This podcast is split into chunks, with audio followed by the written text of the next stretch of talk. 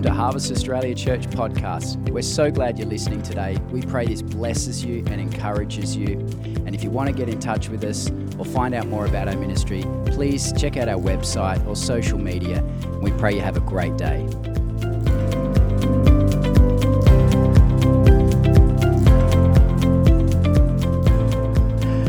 I'd love us, let's stand. I want us to just roar and cheer and clap. Welcome Phil here. Give him a warm welcome tonight. Thanks, Marty. Thanks, Marty. Hello, everyone. How you doing?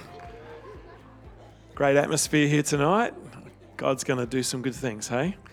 Marty and Karen, great to be back with you guys. A few years trying to work out when I was last here. It feels like about five years ago. I'm an Adelaide boy, so I was born and raised in Glenelg, Somerton Park, Brighton, went to Brighton High School.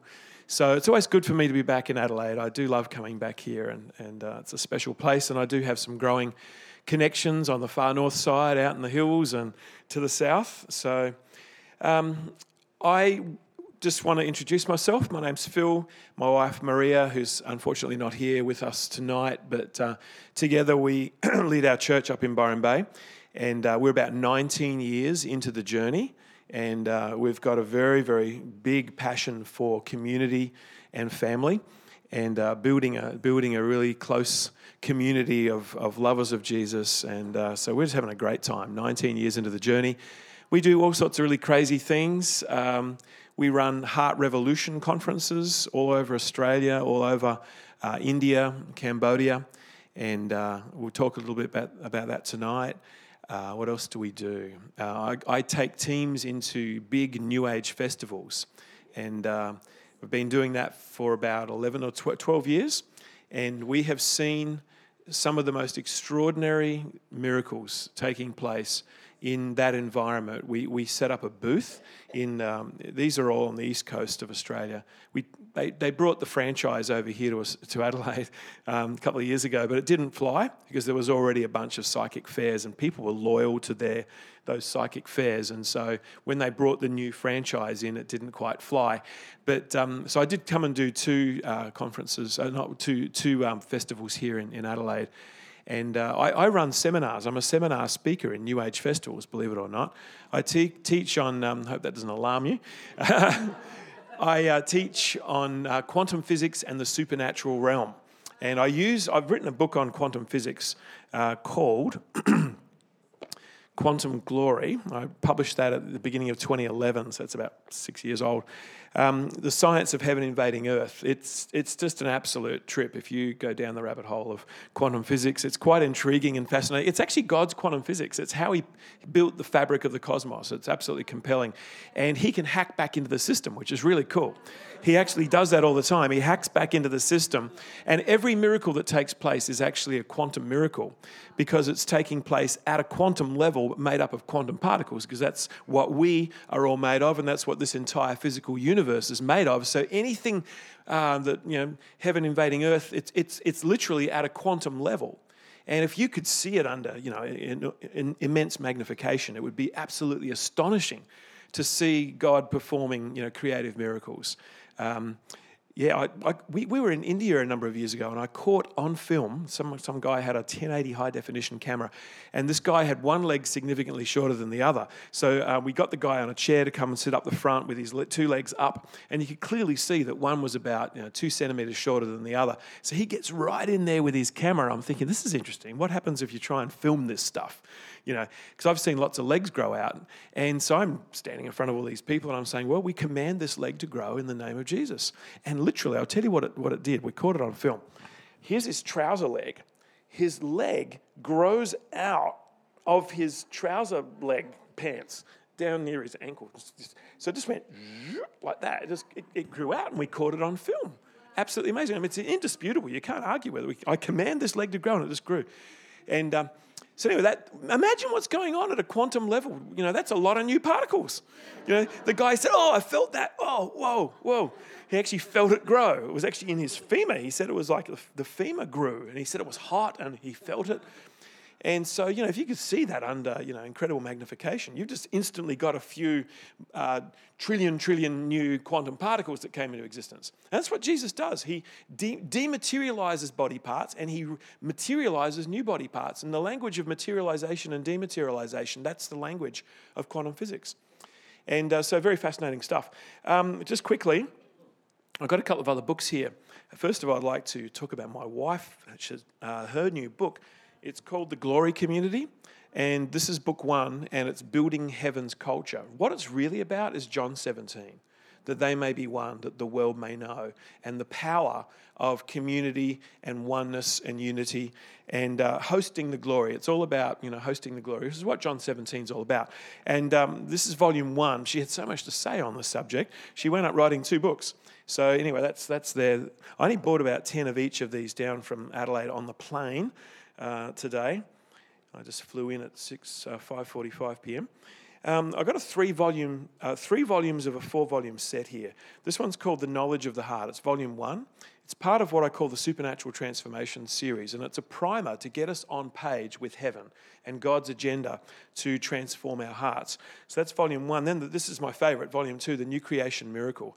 This is an absolutely mind blowing revelation. The deeper we go into the reality of what God has done inside of our spirit, it's just a, a, amazing. And so in this book, I look at it from about you know ten different camera angles, and then sort of put it all back together, and and um, and that's the new heart that God's given us. It's so cool. And then the third one in the series is called the Heart Journey, and um, actually uses the principle of quantum entanglement to look at our entanglement in Christ, but how we've still got other entanglements that Jesus is disentangling us from, so that we can live in the full glory of our entanglement in Christ. Um, so i am actually just about to release volume four in that series. That's the last one in the series. And that's called The Glory of God and Supernatural Transformation. And uh, I've been writing that for a couple of years. And actually, no, I only started writing it in October. And God's just given me grace to just get it out because it's been inside of me. It's the stuff I've been preaching for a number of years. So it just kind of flowed out once I got a chance to, to write. Um, so it's coming out uh, the beginning of June. This little booklet's called The New Gnostics.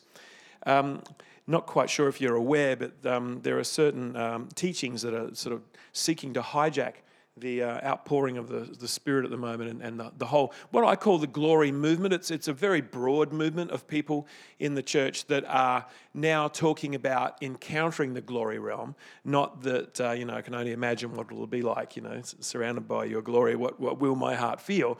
I mean, that, that's kind of like putting it off to the future. The reality is, through the new birth now, we have you know, unlimited access to the glory realm of heaven. We can actually encounter the glory realm. So I call it the glory movement, but there's a lot of teachings that are taking people into some pretty interesting stuff at the moment, and uh, stuff about aliens and all these extra biblical revelations, and and um, you know, it's it's it's just a fringy thing, but it's out there. And the Gnostics, you know, they tried to. Um, to basically overthrow early Christianity. You know, Judaism was the first great threat to Christianity, the entanglement of the law. And then uh, the second great threat was, was Gnosticism. And Gnosticism is all about knowledge, and it seeks to pull us into our heads and an engagement with God in higher realms of knowledge and, and understanding. A bit like the New Age in some ways, you know, it's sort of a higher revelation thing. And uh, so, anyway, if you're interested in that, and you, some of you may even be aware of what I'm talking about, um, there's a number of teachers, they come through Adelaide from time to time, and, and they sort of are enticing the church into this higher revelation than uh, it actually goes beyond what the apostles taught. So, anyway, that's there's a bunch of those just up the back there if you're interested in those. Okay, got all that out of the way. There's also some um, audio stuff up there, but I just travel with that stuff. I, I travel a lot and teach, and so I have sets of teachings, and it's all out the back if you're interested. All right, now let's get on to what I really want to talk about. Um, I mentioned the heart revolution before. Um, what is the heart revolution? Well, Jesus began the heart revolution 2,000 years ago when he um, brought the, the revelation and the encounter of the Father's heart down to earth. I mean, that's the ultimate game changer to bring the Father's heart into a very broken world and a very religious world, by the way. I mean, Jesus just happened to come at a time when religion was just, you know, off the charts. It was like hectic religion. And, and so, you know, the, the, Jesus wanted to call us into a heart encounter with the Father, and that's what he was all about. So, really, he began a heart revolution 2,000 years ago. But what's happened, and we all know this, religion's come in and, and taken the church off into um, focusing on our own uh, striving, um, performance, self effort, uh, keeping the rules and regulations, everything except engaging with the glory of the Father's heart. And I'm thinking, okay, probably one of the greatest antidotes to religion in the church today is to have a heart that's engaged with the Father, you know, where we're journeying deeper into the Father's love. Now, Paul said that we are being transformed into a very specific image, and that is the image of the Son. Um, Romans chapter 8, he says, Those whom he predestined, sorry, those whom he foreknew, he predestined to be conformed to the image of his Son. And so, what is God doing? Well, I believe he is conforming your heart to the image of the heart of Jesus Christ, the beloved Son of the Father.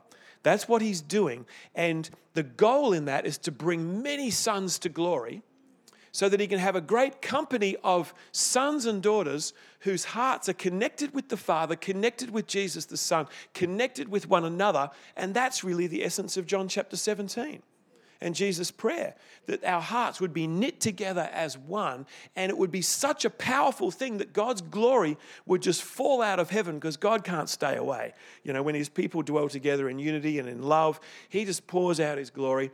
And, and Jesus said that um, you know, by seeing this unity, this oneness, and us being loved by the Father as Jesus is loved by the Father, that the world will know and that the world will believe. In other words, this is uh, missional. It, there's a missional element to this. John 17 is undergirded by this missional vision, vision that the world will know, that the world will believe. And so we've just got to take that at face value and go, okay, God, you're up to something, and it's got a lot to do with hearts being knit together. And so Jesus brings this heart revolution. He brings his son and places his son in the middle of the world. God so loved the world that he gave his one and only son. And the, the son, the word son, it immediately speaks of father, doesn't it? If, you know, there is every son and daughter in this room has a mother and father, whether they're alive or not, you have a father and mother, or you had a father and mother.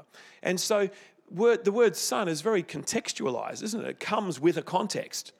And, and you put the son in the middle of the world, and it's all about the Father. He says, You've seen me, you've seen the Father. You've seen my, if you, if you encounter my heart, you've encountered the Father's heart. And so Paul said we're being conformed into the very image of the Son. That's what God is doing in our lives.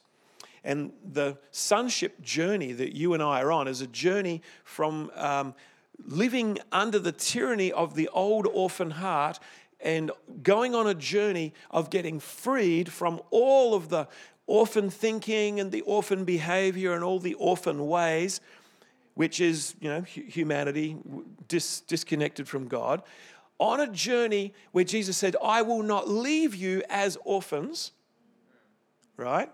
And then he, the next thing he said, But I will come to you. And the cool thing about that is that Jesus tells us what the problem is. We're orphans, orphans in relation to our Heavenly Father. But he says, I'm not going to leave you in that orphan state. I'm going to come to you. And by coming to you, he literally means coming ah, inside of you, you know, literally all the way, not just to you and presenting himself to you, but to come into you and to live inside of you. And God sends the Spirit of His Son into our hearts, and we cry, Abba, Father, just as Jesus cried, Abba, Father. And so you're on a sonship journey. That's, that defines the journey that you're on. Yes, you're a Christian. Yes, you believe in Jesus, but you are now on a sonship journey and you're somewhere on that continuum, somewhere on that progression into conformity to the image of the Son. So the heart journey is the sonship journey. The sonship journey is the heart journey. And I feel like that's the language that God has been speaking to me about, just this, this theme of sonship. So God sent his beloved Son. Simple but powerful. John 3:16. We all know that verse so well. Turns out this is a major theme in the Bible. Jesus tells a parable in Luke chapter 20, verse 9 to 16. And I'm not going to read the whole thing, but it's about a, a vineyard, and um, the, the owner of the vineyard went away to a far country, and then it was the uh, time to, to gather the grapes and, and do the vintage thing. And um, so he sent um, a servant to try and get some of the fruit of the vineyard. But the, uh, the vine dressers beat the servant and sent him away empty handed. And as Jesus tells the story, he sends another servant. So, servant number two does the same thing, beats the guy up, throws him out. Number three sends another servant. And then he gets to this point like, what am I going to do? He actually says that. What shall I do? The owner of the vineyard said, What shall I do? And he, this is the answer. He says, I will send my beloved son. Probably they'll respect him when they see him. But when the vine dressers saw him, they, they reasoned among themselves, saying, This is the heir. Come, let us kill him, that the inheritance may be ours. So they cast him out of the vineyard and killed him. Jesus is prophesying. This is what's going to happen. Israel is the vineyard. And so, servant one, servant two, servant three, these are the, God's servants, the prophets. He's sending a series of prophets because he wants fruit from his vineyard. But then he goes, What am I going to do? And telling the story, Jesus said, I will send my beloved son. And that is the heart of the Father to send his son into the world, to send his son to us. And so I saw a parallel between this passage in Luke chapter 20 and Hebrews chapter 1. Now, you know Hebrews chapter 1, um, pretty familiar. Uh, in the past, God spoke to our forefathers through the prophets at many times and in various ways. But in these last days, He has spoken to us by His Son. Servants, the prophets, one after another.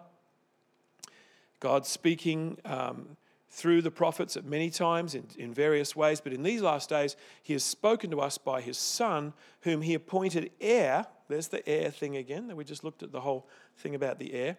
And uh, the heir of all things, and through whom he made the universe.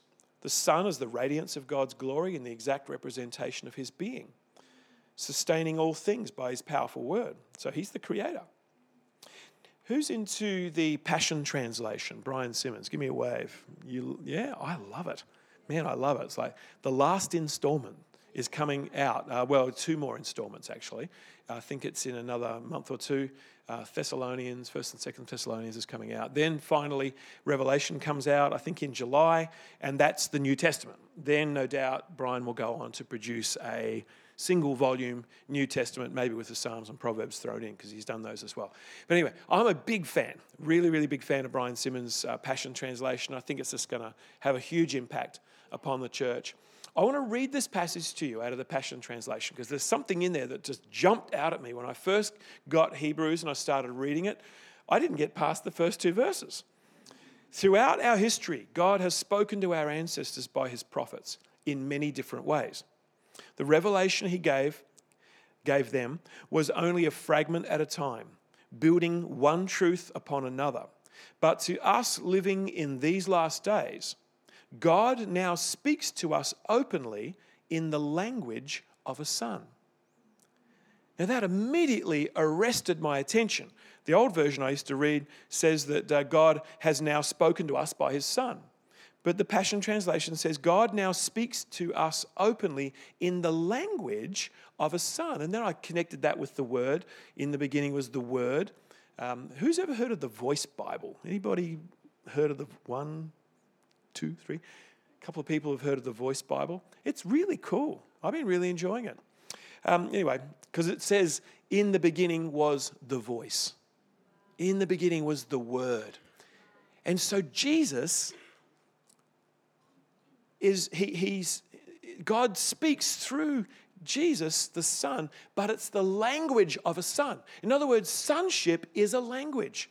And so Brian puts this little footnote um, at the bottom of the text. He says, We speak in English, God speaks in Son. For Jesus is the language of God. How cool is that? The sonship of Jesus is the language he now uses to speak to us. Because everything that the Father wants to reveal about his heart, about his nature, his glory, is expressed in Jesus Christ, who is the visible image of the invisible God. If you've seen me, you've seen the Father. That means every word, every action, every nuance, every facial expression, everything about Jesus becomes the perfect mirror image of the Father. So God wants to speak again to our world through the language of sonship. And so, this sonship journey that you and I are on is of extraordinary prophetic significance in the unfolding of God's redemptive purposes through the church. And so, uh, let me just read this to you in, out of the voice. John 1 1. Before time itself was measured, the voice was speaking. Isn't that good? Before time itself was measured, the voice was speaking. The voice was and is God. This celestial word remained ever present with the Creator. His speech shaped the entire cosmos. And then later on, verse 14, the voice took on flesh and became human and chose to live alongside us. Come on. We've seen him enveloped in undeniable splendor, the one true Son of the Father. So Jesus is the Son of God, the eternal Son of the eternal Father. Yeah. And God pops him into time and space for us to get a perfect vision of what God is like. And now we can't say we don't know what the Father's like. I um, used to be a vineyard pastor, and um, in the vineyard, way back 20 something years ago, they always had this emphasis on this verse only do what you see the Father doing. Who knows that verse? I, Jesus only did what he saw the Father doing. I'm thinking, great, that's cool for Jesus, right? He only does what he sees the Father doing. I'm like, I can't see. You know, I like, that's not that helpful for me. So I had this experience once, and I was in a um, one of these New Age festivals, and I was um, up on the stage and we did music, which was really good music, and uh, just created a really beautiful atmosphere of God's glory. And then uh, we got up and we did words of knowledge for healing and called people out. And I had this word of knowledge about a deaf ear, and we'd seen ears pop open right, in, right before our eyes as we've called it out. Sometimes we've seen the ears just pop open. But this guy was on the back row and he's waving like I had, it was about um, completely deaf right ear. And this guy's waving, and I'm, I'm just, because I've done this stuff before where I've just decreed the healing energy of Christ into their body, and they've just been healed right there, like a, this woman who had a, um, um, she, a whiplash in her neck. I had a word of knowledge about whiplash. She got healed completely. Anyway, I just decreed the healing energy of Christ coming to this guy's ear. Nothing happened. And I'm like, oh, dang, you know, this is not going to plan. And everyone's kind of looking at me. You know, it's one of these moments because I mean, this is this is not uh, a bunch of Christians. This is a bunch of, I mean, this is like doing miracles in the marketplace. It's like all eyes are just locked on. And I'm thinking, all right, so my plan B is I actually will go and lay hands on the person. So I went down the back and I put my hand on the guy's ear, holding the mic and decreeing the healing energy of Christ coming into his ear, and nothing was happening. And I was like, oh, gee, this is not good. And all these people, their eyes are riveted on me. And so I hear the voice of the Lord. And, it, and he says, only do what you see Jesus doing. I'm like, what would Jesus do? WWJD. he would open the ear. And the moment I heard that Rhema word in my heart, only do what you see Jesus do, I thought, boom. And I just, I just, I command this ear to, and it's like it just sort of catapulted me into this dimension of faith. And I was just like, I just released the healing energy of Christ. I command this ear, and it opened in front of everybody. And the guy, whoa, what the heck? You know, he's blown away. But I, the, the takeaway for me was just do what you see Jesus doing. What's the Father doing? What Jesus is doing. What's Jesus doing? What the Father's doing. So we can't say anymore we don't know what the Father's doing. We've seen in Christ what the Father does. So, anyway, sonship. The Son is the dazzling radiance of God's splendor, the exact expression of God's true nature, his mirror image. The Son is the mirror image of the Father. So we come back to this verse God so loved the world that he sent his one and only Son into the world.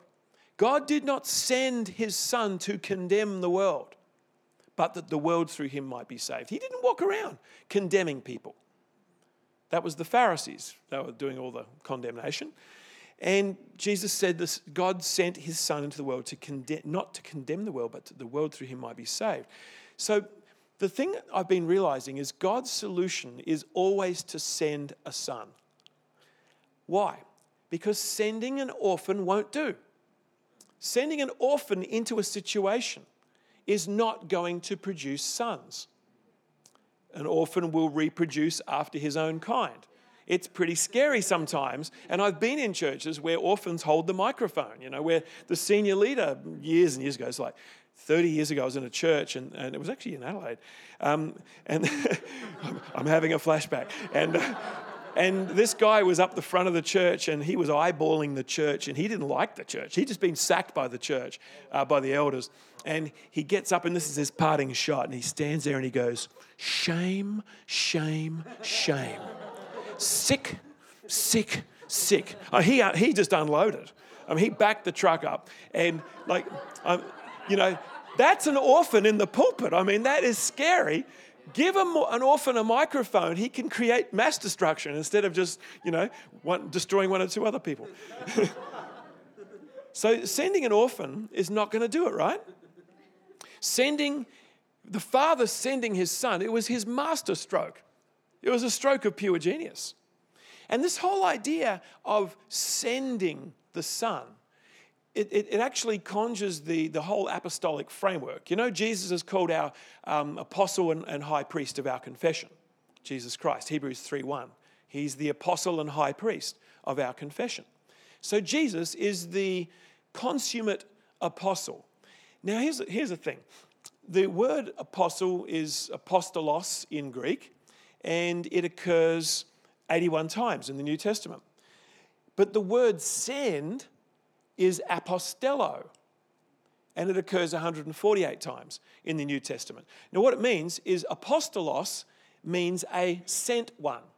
So every time you see the word send, God sent his beloved Son, it, it actually conjures this image of an apostolic mission. That Jesus comes with an apostolic mission. It's interesting, this word apostle, um, it, it, it was actually a commonly used Greek word before Jesus came on the scene. And I've been reading about this. Some of you may have heard of this. Um, the, the word apostle was used for the leading ship of an armada of Roman ships that are going to conquer foreign lands and bring them under the dominion of Rome. And so they would call the lead ship the, the apostle apostleship. And the, the, the, apostle would be at the front of this armada of ships, and their goal was to conquer another land and then transform that uh, conquered land into being just like Rome, with Roman laws, Roman customs, Roman everything, bring in all the Romans. so that if the emperor was to visit that new colony, it would remind him of Rome. Now, think about that. The whole idea of apostleship is to colonize. And it's this whole heaven invading earth paradigm, which is what the apostolic is about. It's bringing heaven's culture to earth so that, you know, if we could create a culture here in this church or in any church, if we can create heaven's culture, Jesus would feel right at home. That's the idea behind apostleship. So, an apostle is a sent one. God so loved the world that he sent his son. That's the apostolic. For unto us a child is born, unto us a son is given. God is going to give us his beloved son.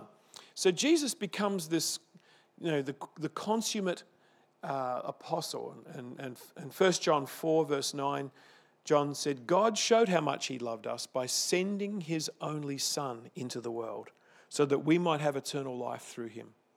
This is real love. It is not that we loved God, but that he loved us and sent his son as a sacrifice to take away our sins. God showed how much he loved us by sending his only son. He sent his son as a sacrifice. Here's a thought the Son of God on the cross became an orphan so that the orphans can become sons and daughters. Isn't that incredible? Like when Jesus said, My God, my God, why have you forsaken me? You know, that wasn't just hyperbole. He was forsaken of God because he became sin so that we might become the righteousness of God in him. Pretty good deal. in the Gospel of John, the apostolic undergirds the entire narrative of the Gospel of John. I'm not going to go into all these verses, but I've discovered over a dozen references throughout, sprinkled throughout the whole Gospel of John, about um, the Father has sent me, the one he has sent to you, the one he has sent. Um, the Father who sent me. I've not come of myself, but he who, he who sent me is true. Um, I proceeded forth and came from God, nor have I come of myself, but he sent me. And it's all the way through. It runs right through the whole Gospel of John. And really, what it's saying is that Jesus came on an apostolic mission from the Father to bring his world to our world, to colonize um, earth with heaven's culture. And even this idea of Jesus being the apostle and high priest, a priest is it's an interesting role. What's the role of a priest? It's literally to, to, stand between two worlds, where you're, you're standing between heaven and earth. And a priest stands in that place, and a priest represents heaven to the earth, and the priest represents earth to heaven. And so a priest stands in this place of representing God to the people and representing the needs of the people back to God. So it's a mediatorial role, and Jesus is our, is our high priest. And he brought his world down to our world. And obviously, in the last few years, there's been this big focus on heaven invading earth, and, and that really is the very essence of the apostolic. And you know, the, the, the heaven's first strike as a result of the atonement of Jesus was to regenerate your spirit and give you a brand new spirit, which is actually a spirit of sonship. God has not given us a spirit of fear leading, a spirit of slavery leading to fear, but He's given us a spirit of adoption or a spirit of sonship whereby we cry, Abba, Father. That's your spirit. He's imparted His spirit to your spirit. Paul says, He who's joined to the Lord is one spirit with the Lord. First Corinthians 6:19, I think. He who's joined to the Lord is one spirit with the Lord. Here's how crazy this is it's not clear anymore where his spirit ends and your spirit begins. Yeah. Or where your spirit ends and his spirit begins because your spirit has become one with his spirit. But to do that, for your spirit to be joined to his spirit, God has to do a regeneration miracle upon your spirit. And this is the whole prophecy uh, a new heart I'll give them, a new spirit I'll give them, and I'll put my spirit in them. But he's going to give you a new spirit. And Paul talks about the washing of regeneration. Now, that word regeneration in the Greek, I'm a Bible teacher, so I'm pretty interested in Greek words. Um, sometimes. That Greek word regenerate for regeneration is palingenesia, and it means Genesis again. Palingenesis. And so you experience a Genesis experience of a, of a brand new beginning, and you become a new creation in Christ. Concerning your spirit, old things have completely passed away, all things have become brand new. You are a brand new spirit being. Sin has been removed from your spirit you don't have a sin nature in your spirit, you have the divine nature. We are partakers of his divine nature. So, Paul talks about the circumcision of the heart, the cutting away of the sinful nature. Colossians chapter 2. God did this regenesis deal with your spirit, gave you a brand new spirit. Why? So that your spirit can be joined to his spirit. Because if your spirit was still filthy with sin and full of unrighteousness, what fellowship is righteousness with unrighteousness? You can't, Jesus can't be joined to that. He can only be joined to a brand new spirit. And so you're in Christ and Christ is in you. Your spirit is in Christ, Christ is in your spirit, your spirit's joined to the Lord, and God becomes the Father of spirits. That's who, who, he's, who he's called in the book of Hebrews. So, this miracle that God has done is just, it's, it's heaven's first strike. I mean, once Jesus died, God could then go on to do this Genesis again miracle in our spirit, and that's heaven invading earth. Mm-hmm. Heaven has invaded earth in the spirit of every born again believer. A total miracle has been performed upon your spirit. You've been made perfectly right with God. That's what righteousness means, the free gift of righteousness. And so now we, our hearts can be fully exposed to heaven. Paul puts it this way therefore, having been justified by faith, now justified, that's the verb form of the word righteous. Having been made perfectly righteous, with perfect right standing before God by faith, Therefore, having been justified by faith, we have peace with God. perfect peace because it's total reconciliation. There's nothing more that God can do for your spirit than He's already done. Totally reconciled, perfect right standing with God. And Paul says, and um, what is it? Therefore, having been justified by faith, we have peace with God, and uh, we've entered into this grace in which we now stand, and we rejoice in hope of the glory of God. Every Christian now rejoices in the hope of the glory of God. A couple of verses later, he says, and that hope doesn't disappoint because the love of God has been poured out into our hearts. Because you're born again, nothing can separate you from the love of God anymore. Yeah. Literally, nothing can change what God has done in your spirit. If you do sin, it doesn't impact your spirit because otherwise you'd need to be born again again. But you'd still need to repent and you need to be cleansed of all unrighteousness from your soul because you know the word of God says that there's been a, a separation between soul and spirit. Brand new spirit, but your soul, well, that's still kind of pretty old and it still needs a lot of renewing. You know, the inward man's being renewed day by day. Be transformed by the renewing of your mind. Your mind is being renewed. Your emotions are slowly being transformed and healed. Your will is being transformed. So the, the focus right now is on what God's doing in your soul. There's nothing more He can do for your spirit. Did you know that? In 10,000 years' time, there's no more upgrades. In fact, Hebrews 12, we have come to Mount Zion, to the city of the living God, to the innumerable company of angels and the general assembly of church of the firstborn. And it says, and we've come to the spirits of righteous men made perfect. That's the spirit, the spirit, your spirit, of righteous sons and daughters, men and women, brought to completion. The word is teleos. Your spirit has been completed. The work he's done in your spirit cannot be upgraded. It just, there's no more upgrades for it.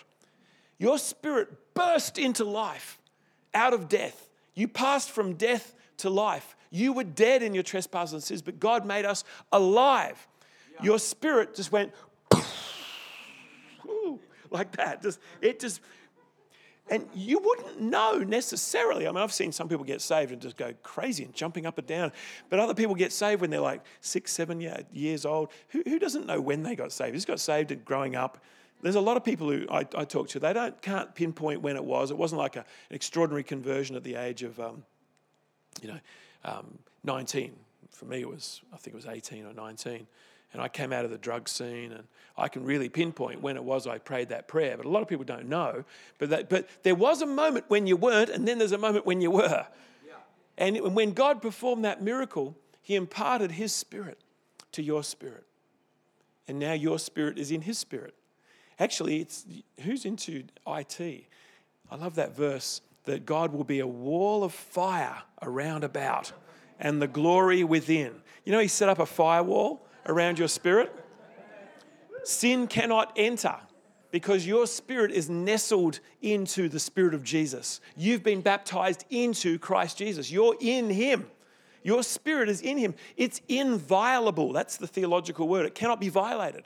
It can't be touched by sin. It can't be touched by demons. And your spirit is now full of the divine nature of Christ. You have been made the righteousness of God in Christ.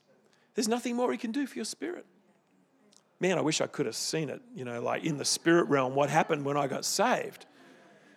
Do you know what a, um, you know where black, black holes come from? A dead star, that's right. A black hole, which is like this vortex of infinite gravitational energy to the point where, you know, on a pinpoint, there's almost like unimaginable dense matter. It's just down to like a very small point. And you know, nothing can escape the gravitational pull of a, of a black hole. But that black hole was once a bright, shining star. In, the, in Adam and Eve in the garden, you know, when they would have been so glorious before the fall. But then the, the day you eat thereof, you will die. Their spirit just died, snuffed out and suddenly it became like a black hole. And interesting thing about a black hole is that you go anywhere near that thing, it's going to suck you in. And isn't it an interesting analogy to say that humans are like black holes? Because we've got the vacuum cleaner on, we're like, We're, we're sucking all the time trying to get the needs met. Like, can you help me? Give me significance, give me affirmation. And so we're all, you know, just, and sometimes you meet people and they've just got the vacuum cleaner on. It's like the, the human hoover, you know. It's like, it's like, oh, you feel a little bit sort of, you know, defiled because they're kind of trying to get all their needs met from you and it's just not going to happen. And so, you know, your spirit, which was once Adam and Eve were glorious, their spirit was glorious. And then suddenly, it all just collapses in on itself. But then when you get born again, if you could see that, oh, I'd love to see the movie. I'd love to see a dead spirit that's defiled by sin instantaneously made alive in Christ, made new. It's literally like, like, you know, it's like a cosmic explosion. And suddenly we shine like stars. Paul says, You shine like stars. Jesus said, The righteous will shine like the sun in their glory. And so your spirit is alive. And it's a spirit of sonship, spirit of adoption. Hebrews, uh, Romans 8:15, God's given us a spirit of adoption. He's adopted your spirit. And to have an adopted spirit, that's the spirit of sonship coming into you. That word huiothesia means to place as a son. God sets the solitary in families. He set you in the Father's heart. It's done. It's finished.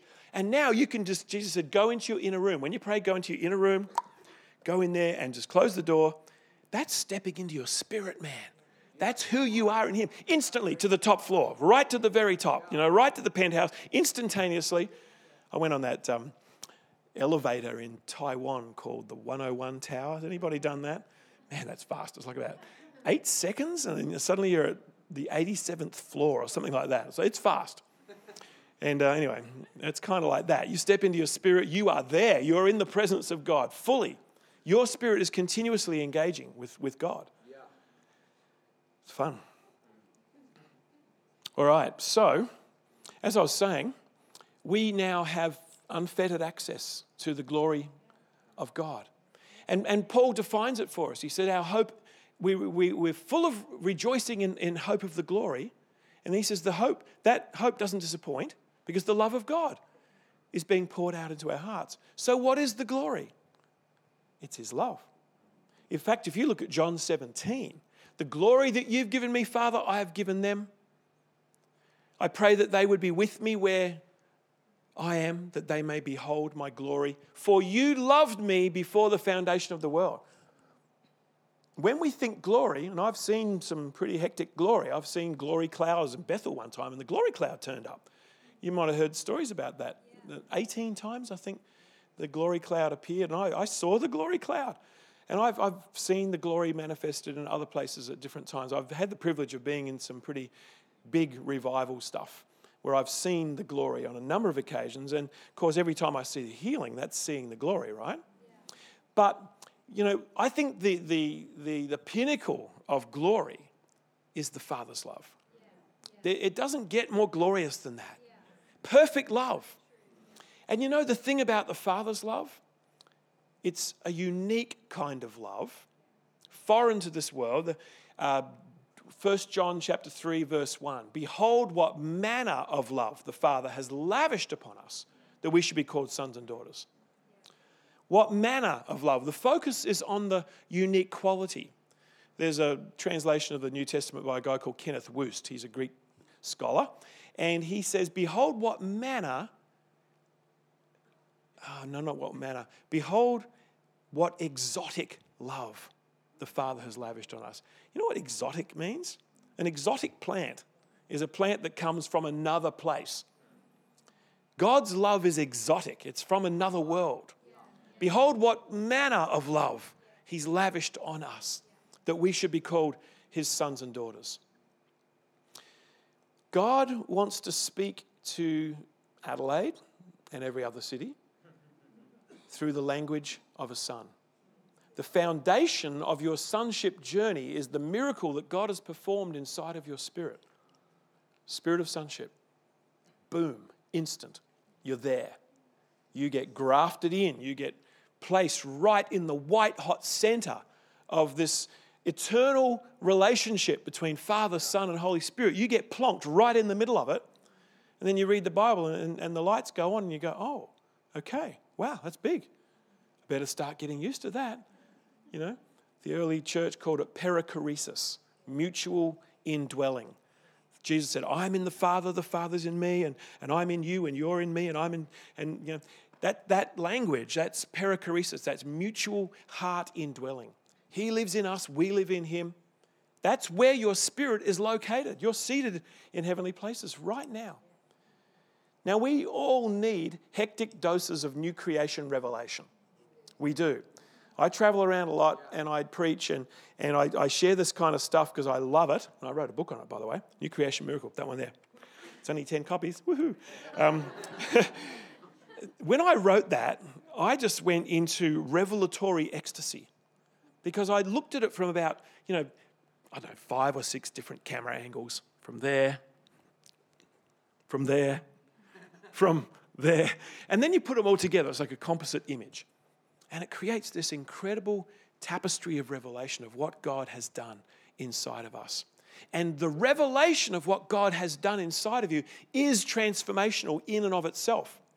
You will be transformed just by that incredible mind renewing reality because what actually happens through our journey into discovery of who we are, God's introducing you to the new you all the time. He's constantly introducing you to your new you. What's happening is you are starting to see yourself from heaven's perspective. In fact, the renewed mind thinks from heaven to earth the unrenewed religious mind is always thinking from earth to heaven, reaching, striving to, to reach out to heaven. And it's, it's a whole different gig, right? It's like man striving for God, man seeking, groaning, trying to reach God. That's religion. But this is heaven invading earth. And the renewing of your mind, how do you know your mind is being renewed? Because you start to see yourself the way God sees you. That's pretty significant. Yikes, I'm running out of time here. I'm going to tell you a story. Jesus told lots of stories. Uh, he told the story of the wheat and the tares. And in that story, it just went right over the heads of the disciples. They had not a clue. They didn't explain to us the parable of the weeds in the field. They said, What's Jesus said, you know, he, uh, about sowing the good seed, and then the enemy comes and sows seeds. And, and they're like, What was he talking about? So they went to him afterwards and they said, What was that all about? And Jesus answered and he said, The one who sowed the good seed is the Son of Man. The field is the world, and the good seed stands for the sons of the kingdom. The one who sowed the good seed is the Son. Jesus, the Son, is sowing the seed. He says the field is the world. So this is sowing seed out into the world. And the good seed stands for the sons of the kingdom. Son of is a Hebraism. That's a Hebrew term. Um, you know, Jesus used it all the time. Sons of thunder, son of perdition, sons of light, sons of darkness. Uh, Barnabas later on was called son of encouragement. What's it all about? When you use that term son of, you're calling out the defining characteristic of a person. So, you know, the Sons of Thunder, they wanted to, you know, crispy fry the village, you know, press the nuclear warhead button because they, you know, didn't receive Jesus that day. Let's just nuke them, Jesus, essentially. And, you know, called them Sons of Thunder because they were wanting to rain down fire and brimstone on the city. And so um, Barnabas, great example, um, son, I think his name was Joseph, and they called him Barnabas meaning son of encouragement. And, uh, and so that's, what, that's how the word son, what, what it means. It, and so to be called a son of the kingdom, and that word kingdom, it's, it's the Greek word basileia, it means realm. It's a son of the realm of heaven. It means that the, the defining characteristic of these sons that the Lord is raising up is that they carry heaven. And Jesus wants to speak to the world again through the language of a son, and he wants to sow beloved sons and daughters into the world. Now, the, the, the, most defining attribute of a beloved son is that we have been receiving the adoptive love of the Father. Behold, what manner of love! It's adoptive love. That when we receive this, this adoptive love of the Father, it delivers us from the old orphan heart. It doesn't all happen overnight, but it's a journey. It's the sonship journey, it's the heart journey, coming out of being an orphan, thinking like an orphan, behaving like an orphan, talking like an orphan, to becoming a beloved son. And God wants to speak to the world again through beloved sons and daughters. And here's the thing a beloved son and daughter who is maturing in the Father's love carries an adoptive heart. We actually get this impartation of adoptive love into our hearts so that we can then move out of an orphan mindset and orphan behavior. Now, orphans, you know, you think about an orphan, I mean, a, a real orphan, um, they don't have father or mother, they, they don't have a home, they don't have a sense of family identity, they don't have a sense of belonging. They're just orphans. Where's your mum and dad? Well, I think they were killed in the war. I don't know where they are. You know, don't even know what they look like. Don't even know what their names were. I just was found during the, the war and I was adopted. And so, an orphan, it's a very contextualized word. But the most distinctive feature of an orphan is that they don't have adoptive love. So the Father bestows the gift of adoptive love on our hearts, and it transforms us on the inside, and it, it enables us to move towards our brothers and sisters and our you know, spiritual family and actually be able to say, you know what, I adopt you. I adopt you as my brother in the Lord. I adopt you as my spiritual mum and dad. Um, I adopt you as my sister, you know. Uh, it, it's, it's an adoptive heart. And this is what God is wanting to, to do in the church in this hour so that He can speak to the world through the language of a son by transforming us so powerfully through the adoptive love of the Father, which is a real, ongoing, and deepening experience of the Father's incredible love, that it transforms us and we become heaven's adoptive agency and we can go out and we can adopt people into the family of God. We can move towards people. And see, an orphan's freaking out. They're, const- they're moving away in fear because people are scary. Their whole experience is rejection, abandonment, fear.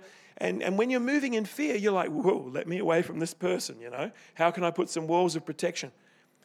And the whole thing about fear and love is just so infinitely powerful. You know, being delivered of fear means that we can actually move towards other people with the adoptive love of the Father. And then we can go on to become community builders. We can go on to build families because we've got this incredible thing of, of God pouring his adoptive love into us. Freely you receive, freely give. We love because he first loved us. So he lavishes that love on us. We now have unfettered, unlimited access to that love. So we need to get on that journey of letting that love transform our hearts. Jesus said he was anointed to heal the brokenhearted. How's he going to do that? With the Father's love. He's going to heal hearts. You know, Paul really got this whole thing. In Corinth, things went pear shaped. Paul planted a church, and it may have may not have been Apollos, but somebody came along and they started moving the goalposts from Paul's foundation of the church, which was built on the foundation of the Father's love, on the foundation of the Spirit of adoption. Paul moved in an adoptive anointing. He became a spiritual father and mother to the, to the, um, the, the converts in, in Corinth. And then this dude comes along, or a bunch of dudes come along, and they're largely affected by Greek thinking, and the Greeks are all about knowledge and all about wisdom, Sophia, gnosis. That's, you know, the Greeks seek after, seek after wisdom. And it, what it did was it moved the church in Corinth that Paul planted with a strong sort of Hebrew relational paradigm, it moved it off that foundation onto the foundation of knowledge. So Paul's writing to the, to the um, Corinthians and he says, you know, we, we all have knowledge. It's kind of like, so what? Knowledge puffs up, but love builds up. Though I have all knowledge and understand all mysteries, but have not love, I am nothing. What's he trying to do? Move the church back onto the foundation of family, love, the Father heart of God as the foundation of the, the community of God's people, that they all may be one, as you and I, Father, are one. So he's writing to the Corinthians and he's like, he's trying to correct this whole thing that's gone completely pear shaped. And so this is what he says. I'm going to read it to you. It's quite intriguing. Let's see if I can find it. Here it is. Though you may have 10,000 instructors in Christ, you don't have many fathers. For I became your father in Christ Jesus when I preached the good news to you. Therefore, I urge you, imitate me. Now, here's the thing He says, For this reason, I've sent Timothy to you, who is my faithful and beloved son in the Lord. And he will remind you of my ways. I'll show you a more excellent way, the way of love, as I teach in every church. Brainwave, where did he get this idea from? I will send my beloved son. He even said about, um, uh, what's the guy's name? Onesimus. He is my very heart.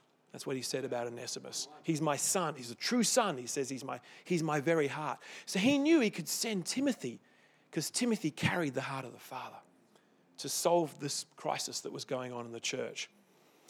You know, really, this whole uh, transition of what God's doing in the church in, in this period that we're in is really framed around two verses. In the upper room discourse, when Jesus was with the disciples, he said to them, As the Father loves me, I have loved you.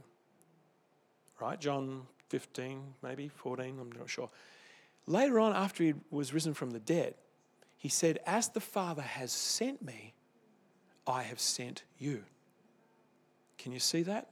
That's the apostolic paradigm. It works like this loved, then sent. Because if you send someone out who's not secure in the Father's love, they're not loved, they're still carrying the heart of an orphan. They're not going to be able to produce sons and daughters. Christ was a son over his house. Moses was a servant over his house. Christ was a son over his house. But when you send a son, they're going to carry the heart of the Father, the adoptive love of the Father. It's a whole different gig. And, and God is actually having to shake us up as Western Christians and get us out of our Western fixation with knowledge, information, etc., into a more Hebrew sort of paradigm of, of, of the family and the father who loves us and, and so on. And so this is what God's doing. And the great, I think the greatest thing that Jesus did when he was on the earth was not teaching people how to raise the dead, how to cleanse the lepers, how to heal the sick, all these things. He was with them, it says, having loved his own who were in the world, he loved them unto the end. John 13, verse 1. The Passion Translation says, and now he wanted to show them the full measure of his love. And he loved on those guys day in, day out, three and a half years of solid father heart ministry till they were so secure in the Father's love, they could take the weight of Pentecost glory, which was about to come, and not fall on their feet on day one and get tangled up in religion again, but stay connected to the Father heart of God. Someone once said that the last great revival is going to be a father's heart movement. I 100% believe that. You know, we're, we're, going, we, we're coming into a season where we are being loved by the Father so that we can be sent by the Father. As the Father loved me, I've loved you. As the Father sent me, I send you. It's the apostolic paradigm. It's not about people wearing the apostolic, you know, the, the carrying the card or wearing the t shirt. It's carrying the heart of the Father. The true apostolic is the Father's heart. And they and true apostolic sons and daughters build family, they build community, they pull people in together. They make they raise up temple builders who get the vision. Hey, there's something going on here. God wants to do something so great by building this temple as a habitation of his glory that the world will know and the world will believe. It's, I mean, there's no plan B. There just isn't a plan B. And a lot of times people get the message go, because the Bible says go, right? And they think, oh, I better go. So they go, and sometimes you have avoided those people on the street corners because they've got a microphone and they're standing on a box and they're terrifying everybody. And they're out there preaching wrath and they're preaching, you know, all this judgment stuff. They don't even know the love of the Father. Ah, you know, like they're out there just doing this thing. And it's like they're the scary ones because they don't know the Father. Jesus actually said, the day's going to come, they're going to kick you out of the, the, the synagogue, they're going to put you to death, and they're going to do all these things because they don't know the Father. Wow. Where does all the bad religion come from? people not knowing the Father. We want to get back to a deep, rich tradition of knowing the Father, knowing His love, receiving it, and allowing it to transform our lives. I want you to stand with me.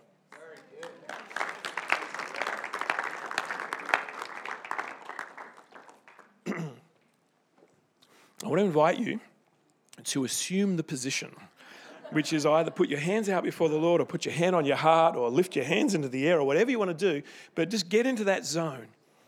And I want to decree over you if you have put your faith in Jesus, God has imparted an extraordinary miracle to your spirit. You are a brand new creation.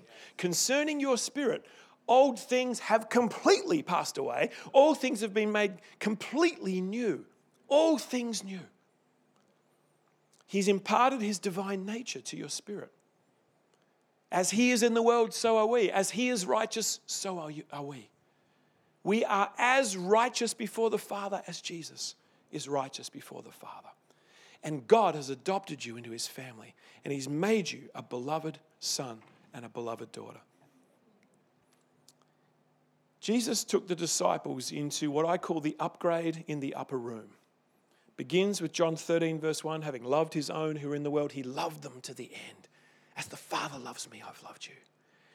He took them into that environment on the last night on which he was betrayed, not thinking about the suffering he was about to go through the next day, but thinking about them and thinking about their hearts and how much he valued their hearts. That's the entrance to the heart revolution. To when you get a glimpse of the value that the Father places upon your heart, immense value. What would it profit a man if he gains the whole world but forfeits his soul? You're more valuable. He can create another world, but he can't create another you. His value for you is something we will never fathom. He has absolute value for your heart. And this is what Jesus did with his disciples. I reckon he would have taken each one of them and held their face in his hand and just looked them in the eye and says, As the Father loves you, I love you.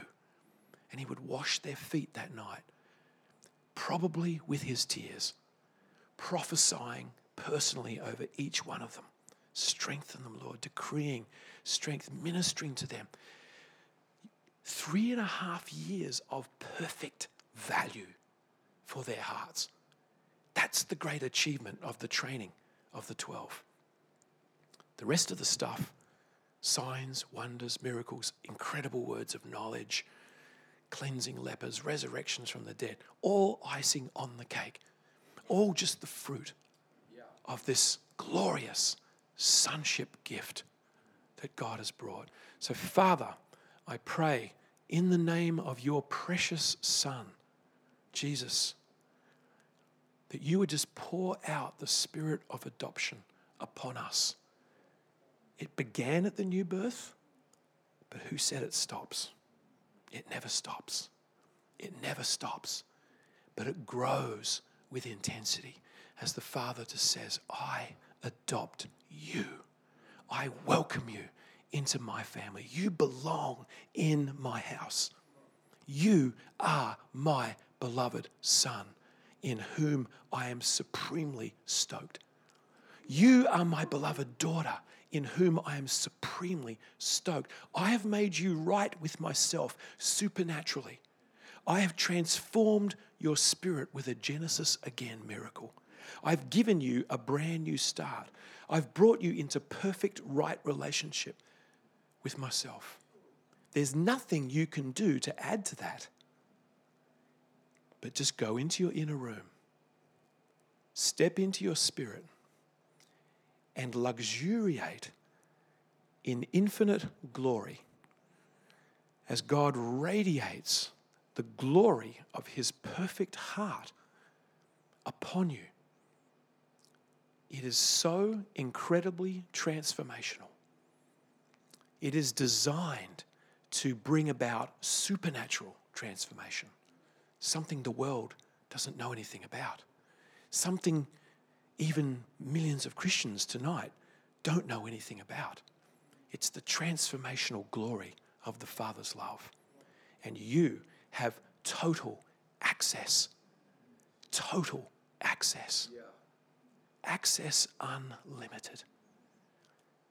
Every time you come before the Lord to sit at His feet, to read His word, to sing a worship song, to listen to a worship CD, to engage your heart with God, you are being radiated by divine radiation therapy. Jesus is a royal heart therapist. He is ministering night and day to your heart to heal you, to transform you, to impart His glory to you. Father, I thank you for every beloved son and daughter standing in this room tonight. Father, come right now. Spirit of adoption, just welcome the spirit of adoption. Some of you may have never encountered adoptive love before. You may have heard of it. You may have believed it even for few, many years. You may be able to tell others God is love. We don't want to just go back to the word to be reminded in our minds that God is love. We want to come to Jesus tonight to allow Him just to radiate us with that divine adoptive love from the Father. Just, just tell Him right now, Father, I just open my heart to you afresh. I open my heart wide to you because you're safe. You are safe. You are perfectly safe. And I can open my heart 100% to you. I might not be able to open my heart 100% to certain other people because they're a little scary, but you are not scary. You are perfect love. And you cast out all fear. And you are transforming your bride. You are loving your bride into a place of incredible glory. And God has incredible plans for every single one of us to become part of this giant adoptive agency that just adopts people. We're the Father's adoptive agency. We become the Father's house. We carry the Father in our heart. And, and He just wants to release that adoptive love into you tonight so that you can give it away. We love because He first loved us. We adopt because He first adopted us. And He speaks over you tonight. He says, I adopt you. I've always wanted to adopt you into my eternal family. I adopt you, I receive you, I welcome you, I embrace you. You belong to me, you belong in my Father's house. Just receive it right now. The Lord's just all over us in this place, He's overshadowing us with the glory of His love. Marty said tonight, Father, come and baptize us again in your love. There's nothing else. Nothing can take that place of that outpouring of just adoptive love. As the Father has loved me, so I have loved you. And as the Father has sent me, so I have sent you. I just want to prophesy you are a company of people who've been called out of darkness for such an hour as this, for such a time as this, to build an environment together as cultural architects to build an environment to host glory. It's all about hosting the glory of His love. We come in one way and we go out another way because of the transformational glory that we now have unlimited access to. Just receive it right now to say, Father, I receive a fresh impartation of your adoptive love into my heart. Fresh impartation right now. Can we have the worship team come up? Just begin to just gently, very, very gently just play over us. Father's song. He sings over us. You feel the peace? in this place tonight. He just imparts so much peace, deep peace. And I want to prophesy over you that He's raising up a company of royal heart therapists. who are receiving his royal heart therapy. But then we're going to go out, sown like the good seed, sons of the kingdom, sown out into the world. We carry this capacity to wrap his glory around others, to wrap a sense of family and community around others because of the depth of what he's doing inside of us. It's so deep, it's so rich, it's so powerful. And the fruit of it is an army of royal heart therapists being raised up who've got so much to give, they're just looking for who they can lay hands on, who they can pour their heart out toward. So, Father, we just decree an epic outpouring of the glory of your love right now, Lord. Just pour out the glory of your love. Jesus said, The glory that you've given me, Father, I've given them. I have given them. That they may be one, one with each other, one with the Father, one with the Son, one with one another.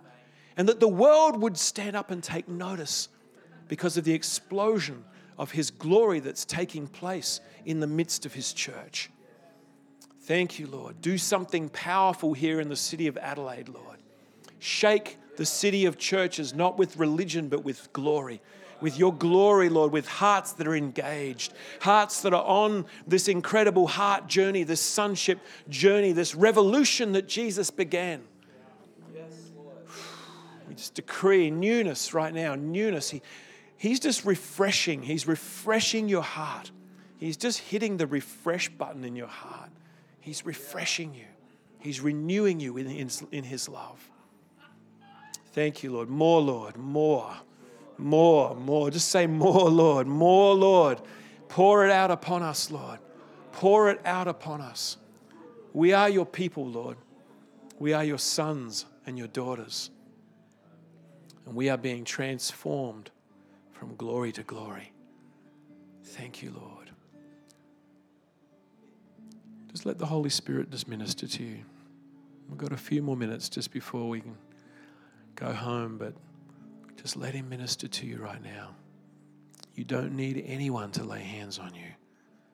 Let Jesus lay hands on you. Let the Father wrap His glory around you and immerse you in high level heavenly glory tonight.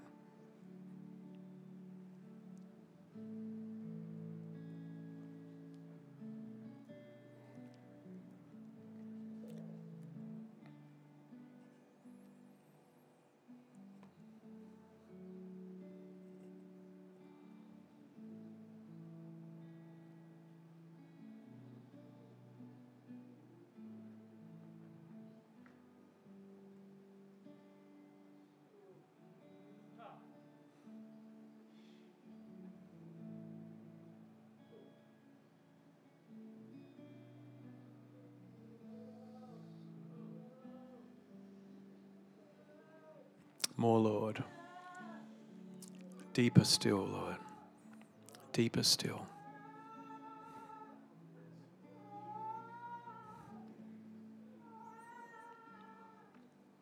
The Lord says, Come up here and I will show you how I see you. I want you to see yourself the way I see you from heaven. I want you to see through heaven's eyes. To no longer define yourself according to the flesh, but to be defined by God. He says, I have bestowed a royal identity upon every one of you. You don't need to strive to try and generate an identity. Receive the identity of beloved son, beloved daughter that I have bestowed upon you. Just receive it. The world is striving to generate an identity. The Father gives it to us as a free gift. Just receive that brand new core identity, beloved Son. Listen to his voice.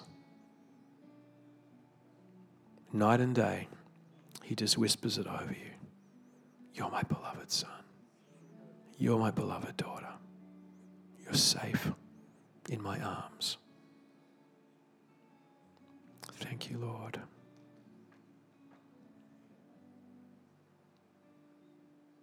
We're being acclimatized to glory. It's our new address, it's our new existence. God alone can define who we are. He's defining you right now. He's speaking over you and He is defining your core identity, built on the foundation of Genesis again. God, who commanded light to shine out of darkness, has shone into your heart. Genesis again. Let there be light. Let there be light. Thank you, Lord.